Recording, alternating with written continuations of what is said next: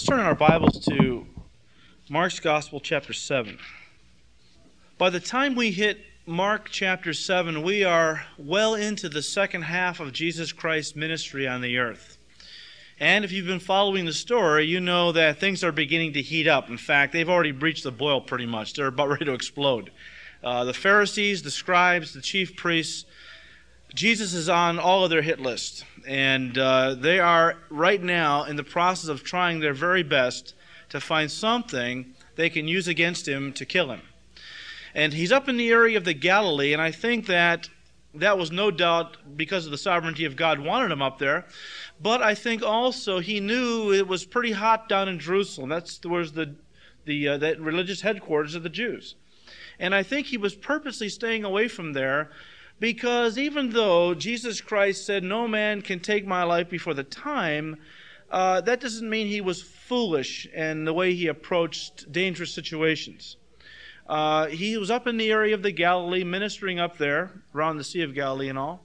And probably the Jewish establishment up there sent word down to Jerusalem to send up some heavies to confront Christ because, you know, he was up in their neighborhood and they wanted him out just as much as the leaders down in Jerusalem did.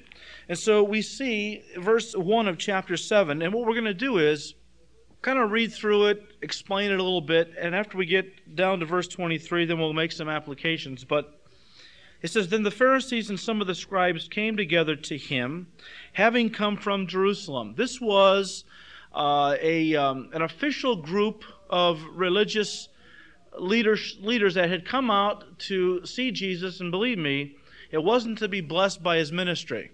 They were looking for things to accuse him of, uh, things that they might bring to Pilate. Uh, remember, the Jews did not have, at this point in their history, the right to execute anybody, so they had to come to the Roman government to do their dirty work, and we're going to see that later on. But this is a, an official group of leaders from Jerusalem when they saw some of his disciples eat bread with defile, that is, with unwashed hands, they found fault. For the Pharisees and all the Jews do not eat unless they wash their hands in a special way, holding the tradition of the elders. This is one of those small glimpses by Mark into the fact that he's not writing to a Jewish audience per se. He's writing to, and we believe he was writing to the Romans, but a Gentile group, because if he was writing to Jews, he would never have had to explain what hand washing was all about. That indicates somewhat that he was writing to a group of people that were unfamiliar with Jewish customs in this regard. Anyway, small point, but moving on. When they come from the marketplace, they do not eat unless they wash. And there are many other things which they have received and hold, like the washing of cups, pitchers, copper vessels, and couches. Then the Pharisees and scribes asked him, why do your disciples not walk according to the tradition of the elders, but eat bread with unwashed hands? See, they're looking for anything to pin on him that they can accuse him with. Now, understand the whole issue here is not hygiene. This is not washing your hands before you eat for hygienic reasons. This is ceremonial hand washing. And it says here that this ceremonial hand washing was according to the tradition of the elders. Now, the Jews would not eat unless they washed their hands in a very special, prescribed ceremonial way. And this was just to wash away any defilement uh, that they might have picked up. And what they would do is, uh, it says in their law that you had to use a quarter log of water, which was equivalent to about one and a half eggshells full of water for this purpose. And it had to be water that was stored in a stone pot and covered so that nothing would fall into it and defile the water you were using to cleanse yourself. It got really involved, okay? And they had to do it in a special way. And they did it before they ate, and they also did it between every course that they ate. So the first step was to hold your hands upward with your fingers pointing upward like this. And they would pour the water over your hands, and it would run down your fingers to your wrists and, and drip off there. And as the water ran down, all it cleansed away was the idea. It cleansed away the defilement, but then it reached your wrist, and your wrist was not defiled because all that dirty, unclean water had run, down to your wrist. And they would hold their hands up like this, first of all, and then they would rub them like this, and then they would hold them downward. And now water was poured, and that rinsed off any other defilement that they had picked up. And they would do this before every meal, between the courses of meals, and it was one of their main deals. You know, it was one of their biggest rituals or traditions that had been passed down from their, you know, their esteemed teachers of Judaism. Uh, it was a big deal to them. A very Jesus Christ was really shattering one of their their most sacred traditions. In fact, the rabbis taught it would be better for you to f- travel four miles out of your way to get water to wash your hands with rather than eating with defiled hands. One rabbi was thrown in Roman prison and they gave him just enough water to keep him alive, but he refused to eat his food unless he used some of the water to wash his hands in the ceremonial way, and he almost died of uh, thirst. This is how committed they were to this principle. In fact, they believed that the demon Shibta would rest on unwashed hands while you slept, and if you then got up and ate with those same unwashed hands, the food you ate, the demon would attach itself to and come into your body and take control. So this was a big thing for them, a very big thing. Now you say, well, where did this all come from? It came from what was called the tradition of the elders. Now you have to understand something. When Moses went up to Mount Sinai, God gave to him the written law. Remember, he came down with the Ten Commandments. But God also gave to Moses other things that he wrote down, and they became part of the Torah, or the Pentateuch, the first five books of the Bible, Genesis through Deuteronomy, the books of Moses, which contain the written law of God, along with many other things, stories and things that, you know, the creation story and all these, a lot of other things that are included. But in those first five books, we have the law of God, which could be broken into three separate parts the moral, the ceremonial, and the civil law. All of it given to Moses and written down for God's people to abide by. Well, in the moral law, God gave great general principles, like honor your mother and father. That was a tremendous general principle that you had to then interpret and apply into your own life. Yes, honor your mother and father. We understand that. How does one honor their mother and father? Well, that was up to you to interpret and apply into your own life the way you felt God was leading you. Uh, love your neighbor as yourself. Great moral principle. But God stayed away from all the details. He didn't define it for them. He just gave it to them and then let them interpret it and apply it into their lives as God led them. Well, this was fine for many centuries. But around the 4th and 5th centuries BC, there came into being a group of legal specialists called the scribes. Ezra was the first scribe. And the scribes were those who gave themselves over to, to uh, gathering up the various books of the Old Testament and recopying them. That's where they were scribes. They would recopy, because they had no printing presses obviously back then, so they would recopy the, the Word of God, and in particular the law of God, and as such, they became tremendous uh, lawyers and legal experts with regard to the law of God. And these guys also were not content with great moral principles. They, they were really given over, they had a passion for definition. They wanted these great moral principles amplified, expanded, written down, explained, you know? And that's what they gave themselves over to doing. While they copied the Word of God, they would begin to, in the margin, write interpretations with regard to how that principle should be worked out into people's lives. Well, this interpretation became quite lengthy. It evolved over the years and was handed down from one elder. When the word elder there is not the same concept of an elder in the sense of a leader of a synagogue, these were like the, uh, the ancients, is the Greek word. These were the revered teachers in Israel's history. There were seven of them. Gamaliel was one of them. Remember, Paul sat at the feet of Gamaliel? He was one of the seven great teachers in Israel's history, where there were seven of these guys that, that had kind of taken these interpretations and kind of embellished them and added to them, and they kind of evolved over the years. And this became known as the oral law, and the oral law eventually became the traditions of the elders.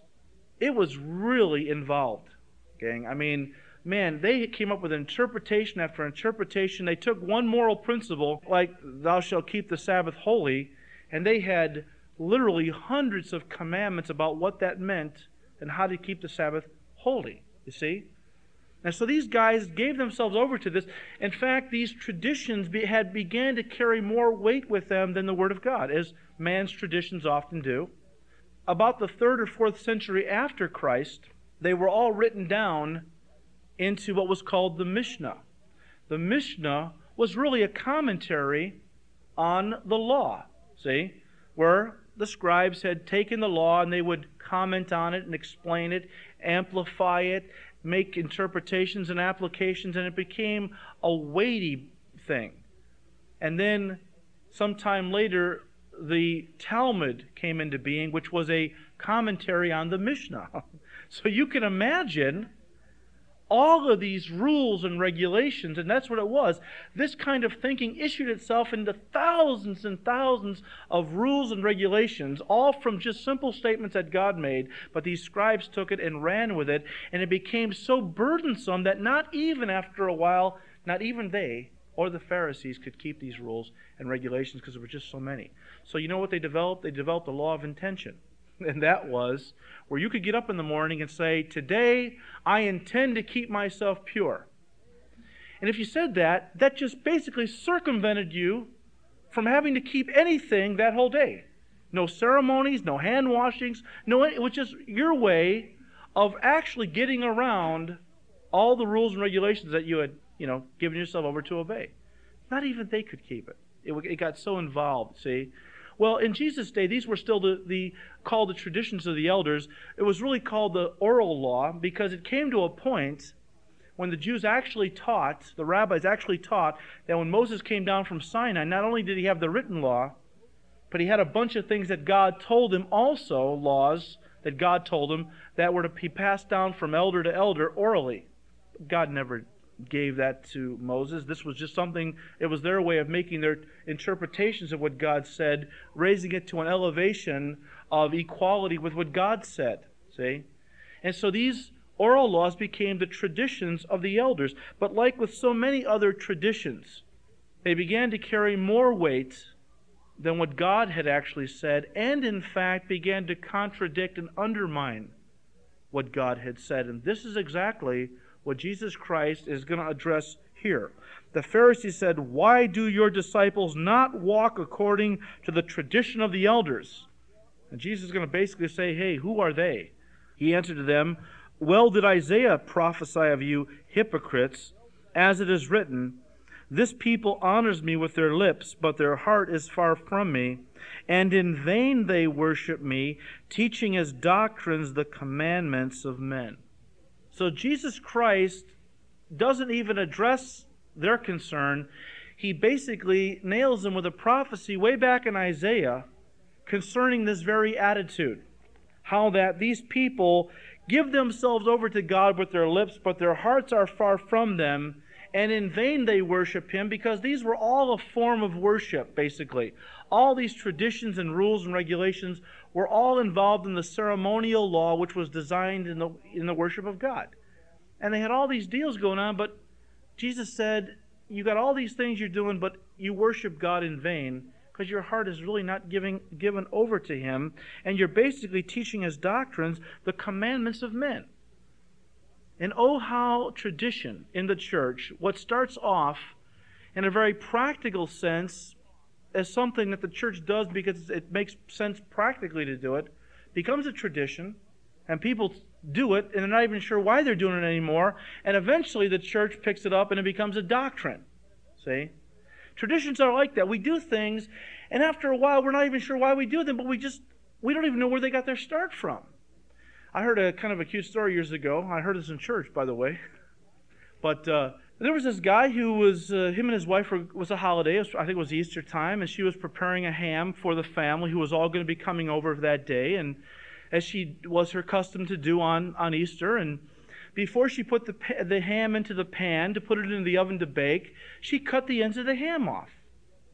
Now, she had done this ever since they had gotten married, and, and he had never questioned it, but it really kind of hit him that day. And he said to his wife, he said, Honey, why is it that you cut the ends of the ham off before you put it into the pan to put it into the oven? It seems like such a waste of good meat. And she said, Well, you know what? I, I don't really know. My mom always did it that way, and that's why I've always done it that way. But you know, she'll be here today. Why don't you ask her? So his mother in law comes a little later, and he goes up to her and says, Mom, something's bothering me. Why did you always cut the ends of the ham off before you put it in the pan to bake it? It seems like such a waste. And she said, Well, you know, I don't know. My mom always did it that way, and I've always just done it that way. But Grandma will be here a little later. You can ask her. So some more time goes by, and, and, and Grandma walks in, and he walks up to her and says, You know, Grandmother, I need to ask you a question. Why is it that you always cut the ends of the ham off before you put it in the pan to bake it? I mean, it seems like such a waste. And she said, Well, I don't really know. My mother always did it that way, so I've always done it that way. But you know, great grandma will be here later on, and you can ask her. So finally, great grandma comes in and he walks up to her and he says, Great grandmother, I, I, need to ask you a question. I, something is really bothering me. He said, Why did you always cut the ends of the ham off before you put it in the pan to bake it? It seems like such a waste. And she said, Oh, I never had a pan big enough to hold the whole ham. You can see why you start something for a practical reason, and after a while it becomes kind of a tradition or kind of a thing, and you don't even know why you're doing it. And nobody can explain why you're doing it, but just everyone's always done it that way. Well, there's a lot of things that have developed in the church that same way. I mean, years ago, when when the church was in its early years, uh, the church saw that there was such a, a, a, diversity in the kinds of people that were coming. Some were very wealthy, some were very poor. Some had very nice clothes on, some had very shabby clothes on, and it kind of was it stumbled some people. And so the church uh, elders decided that they would pass out white robes to everybody to wear just white robes, simple. They figured, let's everyone needs to be equal in the house of God so that we can all worship on the same level. So they passed out white robes to everybody. But the choir also wore the white robes, and they would usually conduct worship services after the love feast, which was the big church potluck. And the choir didn't want to clean their mouths off with their clean white robes, which is what they used to do with the old robes that he wore. So after a while, they they sewed onto them kind of like a collar, on, on almost as a napkin, basically. They could wipe their mouths with when they finished eating. Now, when the church moved north, they put uh, the bell sleeves on the robes to keep people's hands warm while they were worshiping. And that has kind of evolved over the years where today tradition dictates that choir robes have the big sleeves and the white, a lot of times you'll see the white around the, the neck. And you may laugh, and it really is not funny. It's sad, really.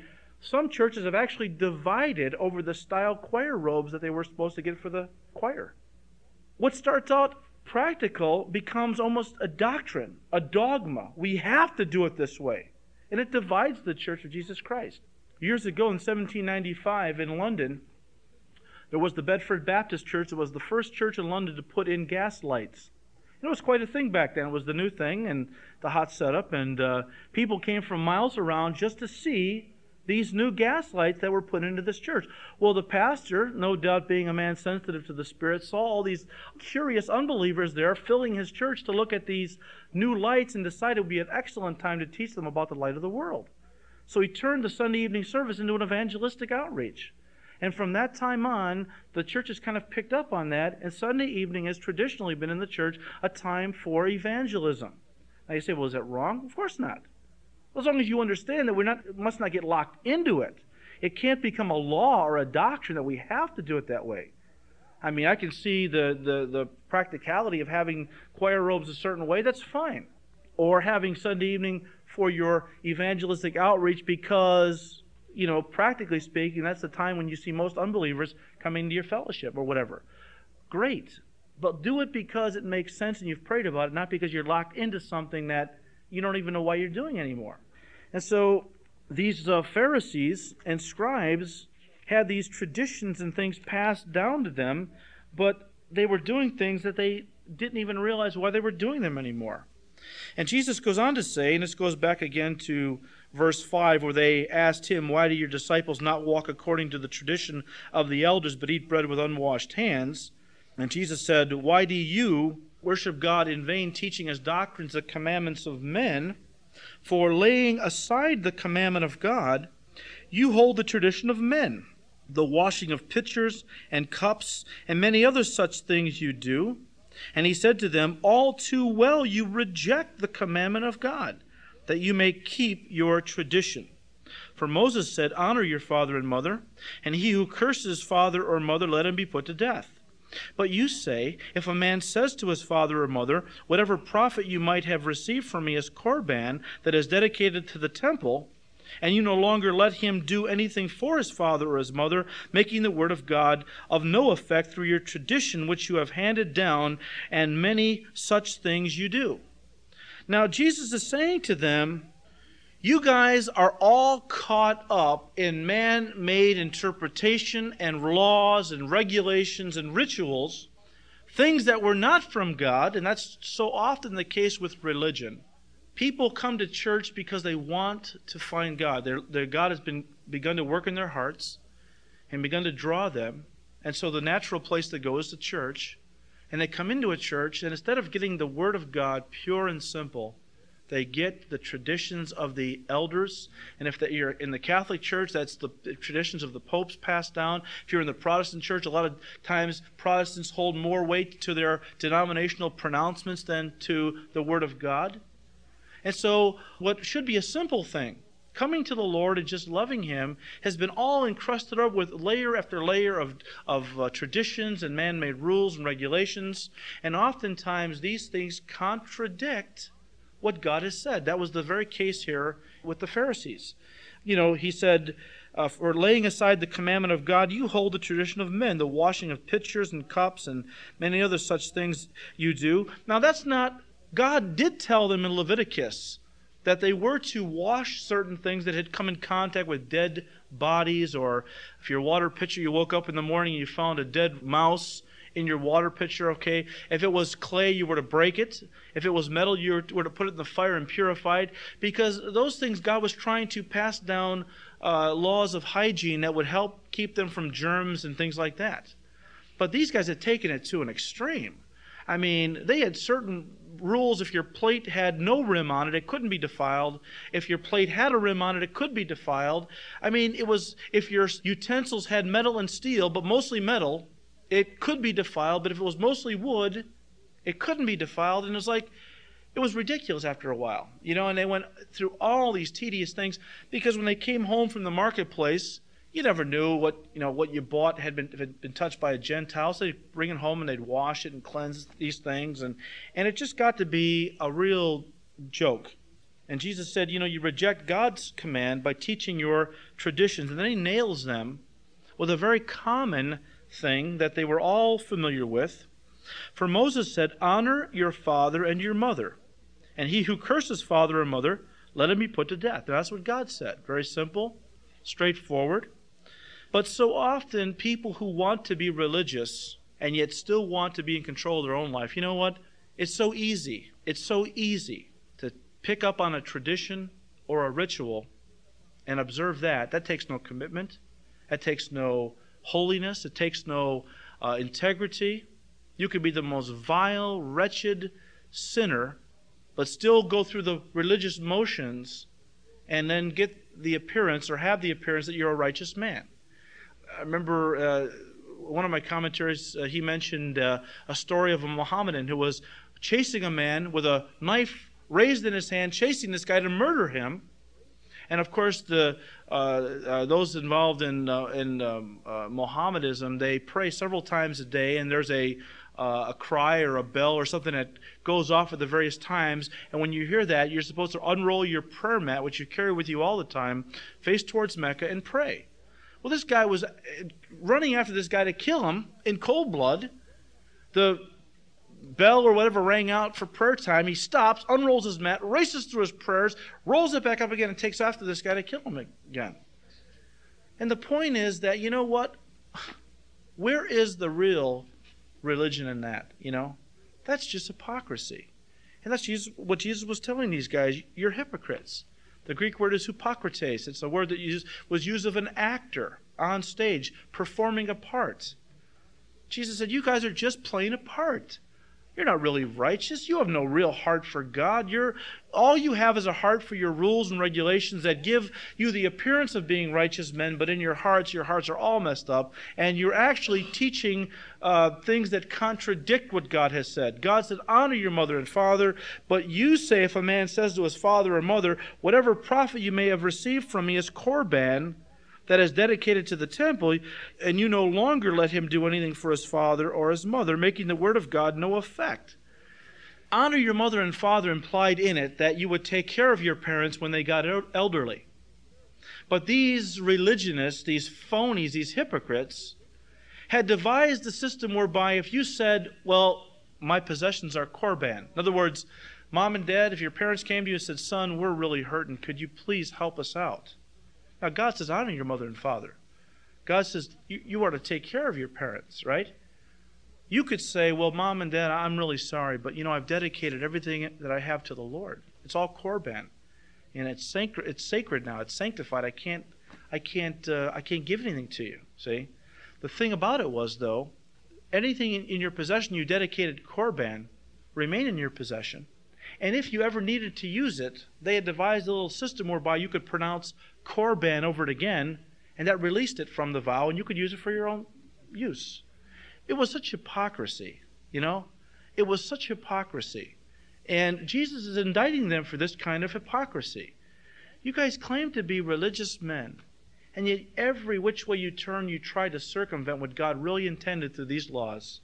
And what hypocrisy to come across so holy and so godly, and yet your parents are starving to death because you've developed a little way by which you can sound real holy and pious, but yet not do for your folks what God intended you to do for them, which is honoring them by supplying their needs. And Jesus was really, I mean, man, when it came to prostitutes and tax collectors, he had kind things to say to. These guys, he never had a kind word to say to these men because they were hypocrites and phonies. And the one thing the Lord cannot tolerate is the kind of religious hypocrisy that passes itself off as godly when in fact it's nothing but uh, ungodliness masquerading as godliness. And so you make the word of God, verse 13, no effect through your tradition which you have handed down, and many such things you do. So, so many other examples Jesus said I could give you, but that gets at the heart of it. And when he had called all the multitude to him, he said to them, Hear me. Now, everyone's kind of just kind of standing around and he calls everybody to him. He says, Hear me, everyone, and understand.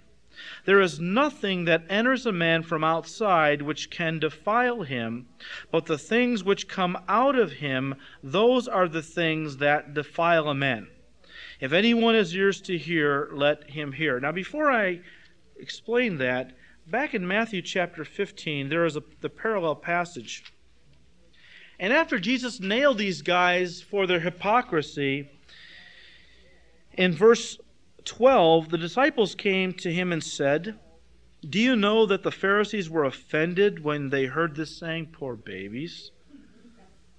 But he answered and said, Every plant which my heavenly Father has not planted will be uprooted. Let them alone. They are blind leaders of the blind. And if the blind leads the blind, both will fall into a ditch. Implying very clearly that there are a lot of people in the church. Well, these guys weren't in the church, of course, but there's a lot of people in religious positions that are as lost and even more lost than the people they claim to be ministering to. There's a lot of people in religious leadership positions around this country that people are following, but they're blind leaders of the blind. And they're teaching us commandments the traditions of men. I talked to one of the guys at the retreat this weekend, and he said to me that his dad is a devout Catholic, and I was a Catholic, and I have nothing against Catholic people, but I, I have fault with the church in a lot of areas. But he has a picture. He says, My dad is a very strong Catholic, and he has a picture of Jesus in his bedroom. And under it, he's got a candle holder, and he buys a candle from the church. It's a 30 day, called a 30 day candle and you light it once a day for the whole month. And I'm not sure what that's supposed to do, and I don't even think his father knows really what that's supposed to do, but it's supposed to do something good. Hey, can't hurt, right? At least that's the thinking. But it's a dead ritual. lighting a candle in front of a picture of Jesus will do nothing for a person spiritually. And if you put your hope in that ritual, you're going to find out someday you put your hope in a lie. It was the blind leading the blind, and you're both going to fall into a ditch. See? So, very sad thing. And Jesus said to them, It's not what enters a man from the outside which can defile him, but the things which come out of him, those are the things that defile a man. So you have to understand something too. This was spoken about 150 years after the Maccabean period. And during the Maccabean period, uh, well, first of all, the Syrians controlled Palestine, and um, Antiochus Epiphanes was the Syrian general or king that was ruling at that time, and he forced a lot of people, a lot of Jews, to, to be more like the Gentiles. And a lot of Jews died because they would not eat certain foods that God had forbidden, see? Because they felt it defiled them. And a lot of them went to their death because of it. And this was a very, you know, heated thing. They were very committed to that principle. So when Jesus makes this statement, you can imagine, you can imagine the controversy, see? And the people that he upset and angered. But like always, when he makes a very difficult statement, he always seems to add, if anyone has ears to hear, let him hear. See? If anybody is really tuned into the Spirit, listen to what I'm saying.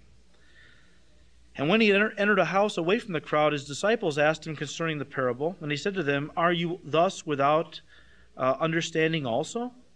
Do you not perceive that whatever enters a man from outside cannot defile him? Because it does not enter his heart, but his stomach. See, that's the issue the heart, and is eliminated, thus purifying all foods. Jesus is in a sense saying, look, guys, the issue is not food. Because a man cannot be defiled spiritually by anything that enters into his mouth physically. Because whatever enters the mouth physically goes into the stomach, it's digested, and the waste is eliminated from his body. Therefore, all foods are really clean he's trying to tell them that God's intention behind these things was always to get at the heart. Remember circumcision? And God gave his people circumcision as a sign of the covenant that he was making between him and Abraham and all of his descendants after him. But the Jews picked up on that ritual and began to think that if you're circumcised, you're saved. That's all you need to it's like it's like uh, some denominations believe if you're water baptized, you're saved. You can basically do whatever you want as long as you're dipped in water. That's it. You're saved. Well, the Jews felt the same way about circumcision. And they were circumcising their children, but living lives that were totally contrary to God, and yet feeling, well, I'm circumcised, though. I mean, that's the seal. That's the sign of the covenant. I'm one of God's people, and so on. And several times in the Old Testament, God says, Look, circumcise the foreskins of your hearts and be unclean no longer. The whole idea was God gave them an outward ritual to signify what God wanted to be an inward spiritual truth. The cutting of the way of the flesh of the body signified the cutting away of that which was unclean, but it really only signified the fact that as my people, God was saying, what I really want to circumcise is your hearts. All these outward rituals always looked inward, spiritually to the heart, but they missed the spiritual application and focused so much on the physical ritual, they were missing the whole point. The same with food. Jesus said, You guys have missed the whole point. See? Those foods were to be stayed away from, okay, for, uh, for health reasons, some of them. But also, a lot of those foods were, God said, stay away from them because they signified spiritual uncleanness in a symbolic way. And God wanted his people to, uh, to understand that fellowshipping with God meant you needed to be spiritually pure. But the food wasn't really the issue. It was the heart. It was always the heart. And he said, What comes out of a man, that's what defiles a man. For from within, out of the heart of men, proceed evil thoughts, adulteries, fornications. The Greek word is porneia. Guess what word we get from that? Pornography. All kinds of immoral, evil things are wrapped up in that word fornications, murders, thefts, covetousness, which is a love of having, always wanting to have more, coveting uh, what others have. Wickedness, deceit, licentiousness, an evil eye. The Greek implies envy, looking at what others have, and if it was in your power to do, you'd cast an evil spell on them to remove all that they have. Envy, the, an evil eye, blasphemy, pride, foolishness. And this is a kind of a moral foolishness is implied. Not just that somebody is a little slow mentally is not with it and they're kind of a fool. This is a person who's got their mental faculties but uses their brains and their lives in, in foolish pursuits, that things that obviously God would condemn. All these evil things come from within and defile a man. And this is the whole heart, if I can use that expression, no pun intended, of the passage. The heart. See? Here, the Holy Spirit is contrasting religion with relationship. The Pharisees were the epitome of religion, but religion only affects the surface of a person's life. It can only clean them up outwardly to a certain degree, but does nothing to change the heart. And that's why Jesus Christ blasted the Pharisees at one point when he said, You guys are like whitewashed tombs. And see, around the Passover and various other major Jewish feast days, Jews from all over the known world would come to Jerusalem to observe these feasts. But if you came in contact with a tomb, if you walked over a grave inadvertently, you were defiled. You were unclean. You couldn't observe that feast. So, because these other Jews, not knowing the area, they would, for their benefit, they would whitewash the tombs so that they would be easy to spot. You would stay away from that. Then you knew it was a tomb. You wouldn't want to come in contact with it inadvertently. And Jesus picked up on that and said, You Pharisees are like whitewashed tombs. Outwardly you appear all kind all clean and righteous and holy, but inside you're full of dead men's bones and all uncleanness. And that was the point. See, these guys were the epitome of what was considered religious, which is oftentimes miles away from what God wants from us, which is a relationship, you know? God doesn't want religion from us, He wants a relationship with us. That's what He wants. Not a relationship based on all kinds of rules and regulations, which you can observe and be as far from God as possible, but a relationship that causes you to want to do certain things or not to do certain things because you love God. See? Because it's all in the heart. The Bible has a lot to say about the heart, and really that's where it's all at. Man's religion can only affect the outward, but it can do nothing to change the heart. And the heart is really where what God wants to get a hold of, because if God gets a hold of a person's heart, God's got a hold of that person's life. Now, when we talk about the heart, or the Bible does, we know that the heart obviously is the organ in our chest cavity that pumps blood to the various parts of our body. But when the Bible talks about the heart, it talks in terms of several non physical uh, functions of our being, not uh, obviously the organ that we call the heart, but when the, the Bible writers use the word heart, sometimes they're using it in terms of the emotions. In Nehemiah chapter 2, when he was sad before King Artaxerxes because of what was going on in Jerusalem, the king looked at him and said, Look, why are you so down? This is nothing but sorrow of hearts. Talking about the emotions there. Sometimes the Bible writers will use the word heart with regard to the intellect. Uh, Jesus said to the Pharisees, Why do you ponder this in your hearts? Sometimes the Bible writers will use the word heart to uh, denote uh, the will. It says of Daniel that Daniel purposed in his heart not to be defiled by the king's food. You see? Uh, looking at all of these, then, we can see that when the Bible talks about the heart, it's really talking about the inner man with its many functions. See? And the heart is really the control center of our lives. See? It's the control center. Whatever dominates your heart dominates you. Uh, Solomon said in the book of Proverbs, above all else, guard your heart, because out of it flows the issues of life. Guard what enters into your hearts, because whatever is filling your heart will control your life. See? We know the Bible teaches us that it's in the heart where salvation is gained. What did Paul say? For if we confess Jesus is Lord and believe in our hearts God has raised from the dead, we shall be saved. but it's also in the heart where fellowship and communion with God are maintained. Because David said, Who may ascend to the hill of the Lord? Who may stand in his holy place? He who has clean hands and a pure heart. He was talking about ascending the Mount Moriah to the temple where people would have fellowship with God. How do you have fellowship with God? Well, there's only one way to have clean hands and a pure heart, you see. Not only has the heart always been the key to every blessing from God into our lives, but the heart has also been the source of all of our problems since the beginning of time. Remember how that in Genesis chapter 6, how God finally said, That's it, I'm going to destroy the world because he saw the imaginations of men's hearts, that they were only evil continually? Man had become so corrupted in his heart.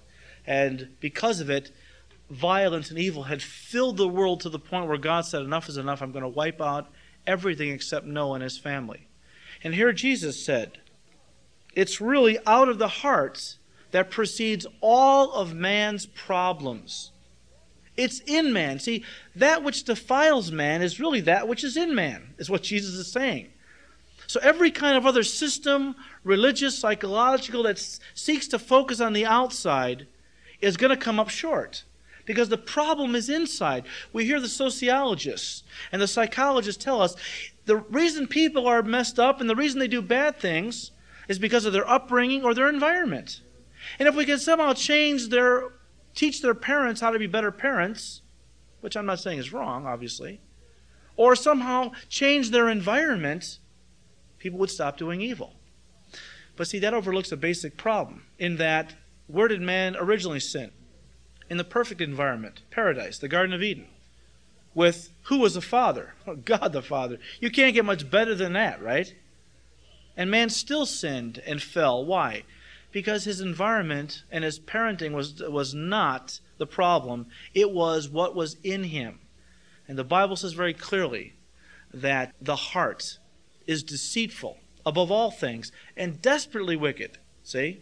And as Jesus said, it's the heart and what comes out of the heart that defiles a man. So the only hope for man then was to somehow change his heart. Now that presented a real problem because man does not have the capacity to change his own heart. You see, that was the only solution to man's problems. And yet man did not have the capacity.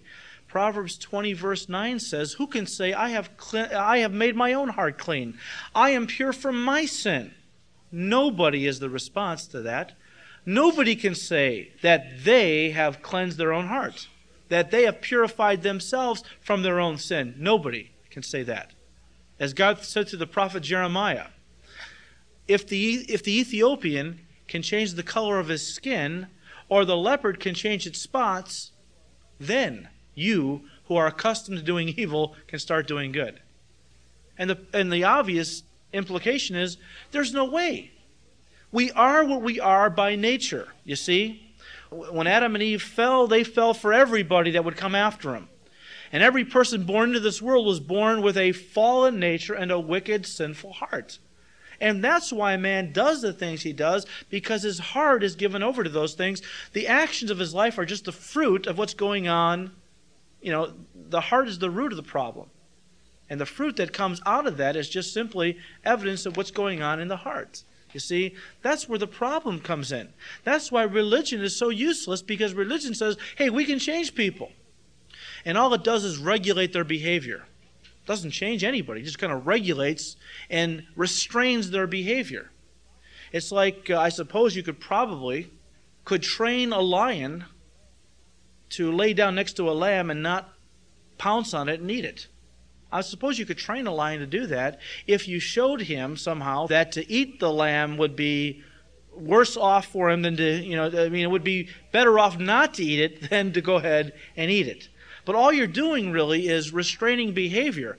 The, the lion, no doubt, is salivating, wanting to get a hold of that lamb, but knows he better not, or he's going to get the boom lowered on him. Well, you know, we could we could help people to curb behavior, restrain them, teach them not to do certain things because of certain consequences. But all the while, they desire to do those things. They're longing to do those things. And that's what religion does. It comes along and surface cleans a person's life. Just on the surface, you know, can't get down into the heart. And so people don't do certain things not because they're so righteous, just simply because this is what they need to do. This is what the church has told them to do. But in their hearts, man, they want to do it so bad. Oh, and when people aren't watching, sometimes they will. But see, that's religion. And that's why it's worthless. We need a change of heart. And man has no capacity to change his own heart. But, thank God, the Bible says that God can and does change a person's heart. David said, Create in me a clean heart, O God. And the word there for create in the Hebrew is the word bara, which is a Hebrew word that's only used in relation to God. There are other Hebrew words that yatsar and uh, and uh, and asa, which are don't really mean create in the sense that God creates, calling into existence something out of nothing. That's bara. Only God can do that. There are other Hebrew words that really mean to uh, to make or to form out of existing materials. See, but only God can create, and only God can create a new heart. David said, "Created me a clean heart, O God." Only you can do that, Lord. I can't do that. See, I need for you to do that. And in the book of Ezekiel, God said, There's coming a day when I'm going to make a new covenant with the house of Israel and all those who are descendants of Abraham by faith. I'm going to put a new heart in them, a heart that desires to do my will. See, that's the problem, our hearts. And when we got saved, and that's the, the, the new covenant, is all, that's what it's all It's a heart transplant, guys. When you accepted Christ, God performed spiritual surgery on you. You didn't feel it, it was instantaneous. But what God did was He pushed aside that old, sinful, corrupt heart and He placed in you a new heart. Now, the old one, unfortunately, is still there. You have two natures now inside. One nature now wants to do what God has said because you love the Lord. But there's another voice inside that still wants to do its own thing. That's the old nature. And the whole Christian life basically boils down to yielding to one or the other. And the longer you walk with the Lord, hopefully, the more you yield to the Spirit and to that new heart, and the less you yield to the old self. But see, that's what relationship is all about. You're not God reaches in and works in the heart. He gives you a new heart. And as Jesus said to the Pharisees, you're like whitewashed tombs. Cleanse, cleanse the inside of the cup, it will overflow and cleanse the outside also. If God changes the heart and gives you a new heart, well then it's going to overflow into your life and begin to see, you're going to begin to see the actions of your life begin to change. I know that's what happened in my life, and no doubt that's what you've seen in your life. Once you accepted Christ, all of a sudden these new attitudes began to be there. Uh, you realize things, certain things were wrong to do, things that you might have been involved in, things that you never wanted to do before, like read the Bible, pray, go to church. Suddenly, man, you know, you couldn't stay away. And, and a lot of people look at you and say, I don't want to become a Christian. I don't want to have to go to church. I don't want to read the Bible. I don't want to have to go to prayer meetings. That's boring. You guys, oh man, no way. But they don't realize these things we, we don't do because we're forced to do them. That's what religion does. Forces you to do certain things. When God gets a hold of your heart and changes it, man, you love to do certain things. It's not a chore, it's a joy. Because God has given you a new heart. Old things have passed away, all things have become new. Now, listen to me. You could have two people. One of them could read the Bible, could pray, go to church, worship God, and be as far from God as humanly possible. Another person could go to church, read the Bible, pray, worship God, and be as close to God as humanly possible. What's the difference? One sees these things as an end in themselves, they're a duty, an obligation. The other sees them as a means to an end before I got saved, I went to church because I was supposed to go to church. You know? I didn't read the Bible really, but in church we did. And I did it not because I enjoyed hearing it so much, because that's what I was required to do. And I know some people that I'm convinced are not saved. Well, the Pharisees weren't saved, and they spent hours in the Word of God every week. In fact, Jesus said to them, You search the scriptures daily, for in them you think you have eternal life, but it's they that testify of me, and yet you refuse to come to me that you might have this life. You could spend a lot of time in the Word and in prayer and in church and never really know God. Why? Because you're looking at these things as some kind of obligation that if you do these things, somehow they're going to magically transform you into this holy, godly person. That's, that's not it at all. See, I read the Bible and I go to church and I worship God and I pray, not as an end in itself, but because I love God so much because of what He's done in my heart, that these are the outgrowth of that heart for God. It's the fruit, see? But if you make it the focus, and a lot of Christians have kind of done this, they've kind of backslidden away from God, and what is the tendency? I got to read more. I need to pray more. I need to go back to church more. If you're looking at those things that transform you into a dynamic Christian, forget about it. What you need is to get on your knees and say, Lord, break me. Lord, work in my heart. My heart has grown cold. Create in me a clean heart. Help me to go back to my first love. And when you get back to your first love, because your heart has gotten touched by the Lord, all of a sudden you're going to pray again and read the Word again and go to church again and worship God again because that's the outflow of a heart that loves the Lord. But if you look at it as an end in itself, it's a fruitless, frustrating exercise. Because you're reading, you're praying. people say to me all the time, I'm reading, I'm praying, I'm going to church. Why am I like this? Because you're looking at these things as like a magic formula. Get into the Lord. Bring your heart to God. God wants a relationship. He doesn't want all these dead rituals, the lighting of candles, and even we Christians are guilty of our little traditions and mindsets. You know, we fall into legalism with regard to certain things, even as they did. And maybe we don't light candles, and maybe we don't do some of the outrageous things that they did. But even in true devotions, we can let these things become, where, where these devotions become an end in themselves. And we become just as bad as the religionists in Jesus' day who went through the motions but had no emotion for him. And that's the problem. See? Like the church of Ephesus that Jesus talked to in the book of Revelation, he said, You got so many good things going on in your church. A lot of good, right things. But the one thing you haven't got right is that you've left your first love. And I'm not going to stay in a church where there's no love for me. I don't care how good your works are. I want you to love me. When you love me, everything else is going to be right. But you can go through the motions and have a heart that's far from God. And God is always interested in the heart. Remember what it says Blessed are the pure in heart, for they shall see God? In the Greek, the word there uh, for pure, it, it implies a, um, a purity, of course, but also an unmixed nature.